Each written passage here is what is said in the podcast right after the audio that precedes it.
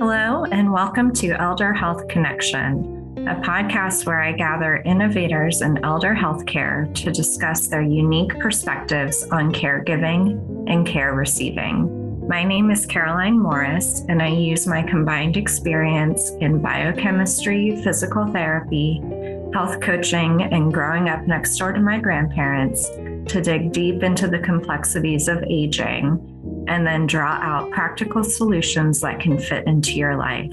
I record this show from my home in Alexandria, Virginia, sometimes with the input from my dogs, Benny and Barry. Thank you for joining us today. Hello, and welcome to episode 40 of Elder Health Connection.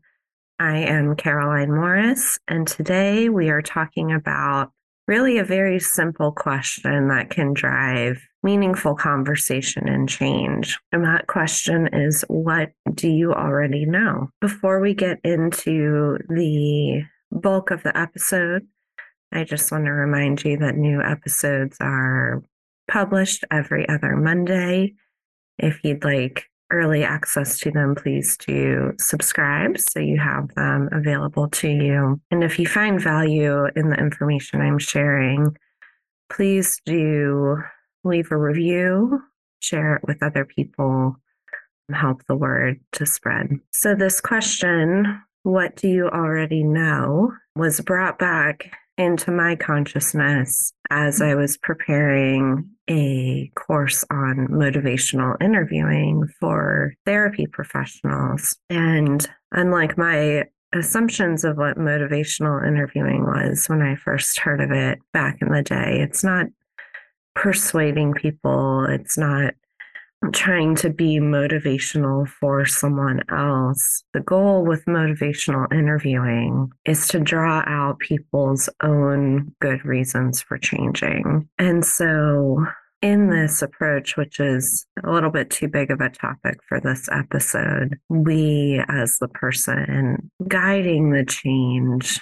need to get information from the people who might be resisting a change to see where they are. And what we don't want to do is just give blanket education and advice. So that brings us back to what do you already know? This question's a great way to open a conversation. It is a great way to understand someone's baseline knowledge of a topic. It helps them to participate more in the conversation I can't tell you the number of times that I've gone to physician appointments myself as the patient and very clearly marked in the chart my occupation is listed as physical therapist. And they've gone straight into educating me on the benefits of exercise. And I can tell you I start to tune out pretty quickly because I have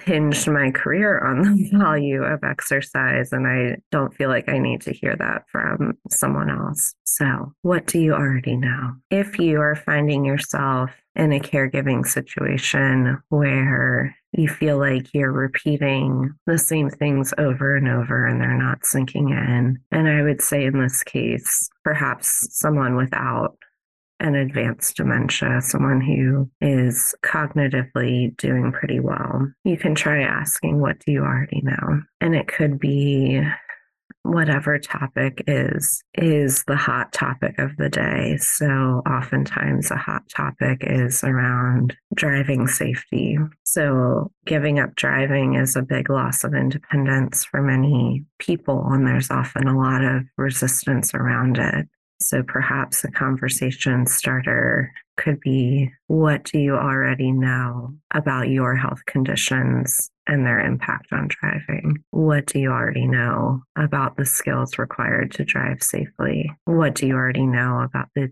DMV's requirements for safe driving? Other examples could be around medication safety. What do you already know about the importance of taking your medications as prescribed? What do you already know about the side effects of these medications? What do you already know about why these medications were prescribed for you in the first place? This question can also be helpful as we reflect on ourselves and how our own lives are going. So, there, I think we all know there's no shortage of information on the internet. We can go down many rabbit holes and read for hours.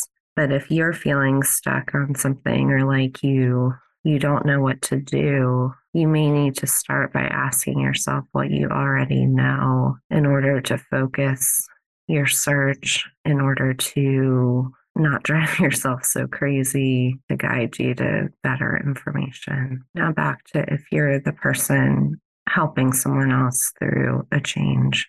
Once you hear and really are presently listening, mindfully listening to what the person already knows and there's more information to be shared, it is very important to ask permission before you share that information. So, this is how that looks. What do you already know about sizing a walker for your height? That could be the question. And the patient, the person you're working with, your loved one tells you something like, I just do what size it where it feels good to me. So there's some knowledge, but not complete. And you may reply with, May I share with you what I understand of how to correctly size a walker? What this does is provide advice in a more skillful way. So instead of telling the person they're wrong, instead of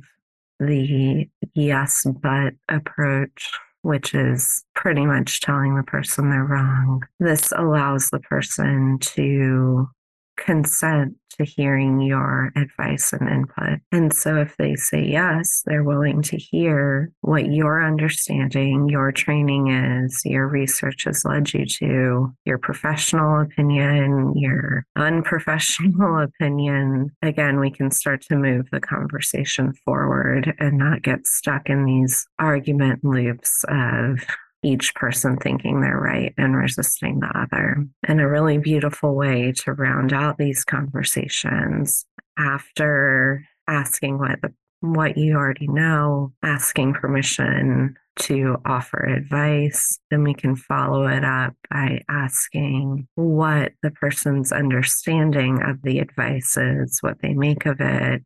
Does that fit into something they'd be willing to try? So, one final example to bring this all together. Someone you're caring for tells you they don't want to take a medication anymore because of the side effects. And let's say for the the purposes of this example that you are not the physician who prescribed the medication. So it could look like this. What do you already know about why that medication was prescribed for you? What do you already know about the consequences of stopping this medication? And then you hear the response May I share my two cents with you? May I share my input with you? And that, you know, your in- input could be something like that medication was prescribed for a reason, and you may have real reasons for stopping it, but it warrants a conversation with your physician or pharmacist in order to do so safely. And then you could round it out with how how do you feel about that? How does that sit with you? And then you can hear what the person's plan is moving forward, what their motivations are, and avoid a lot of that back and forth arguing. Thank you again for joining me today. I hope this question and process is useful for you in your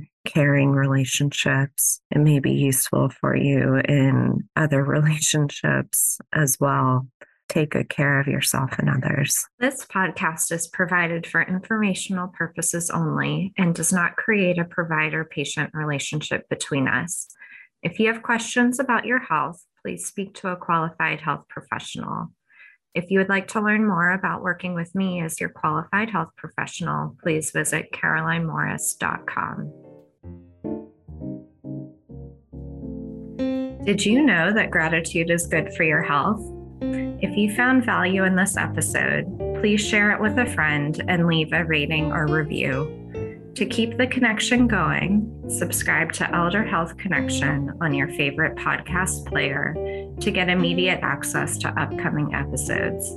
Thank you for listening. With love and gratitude, Caroline.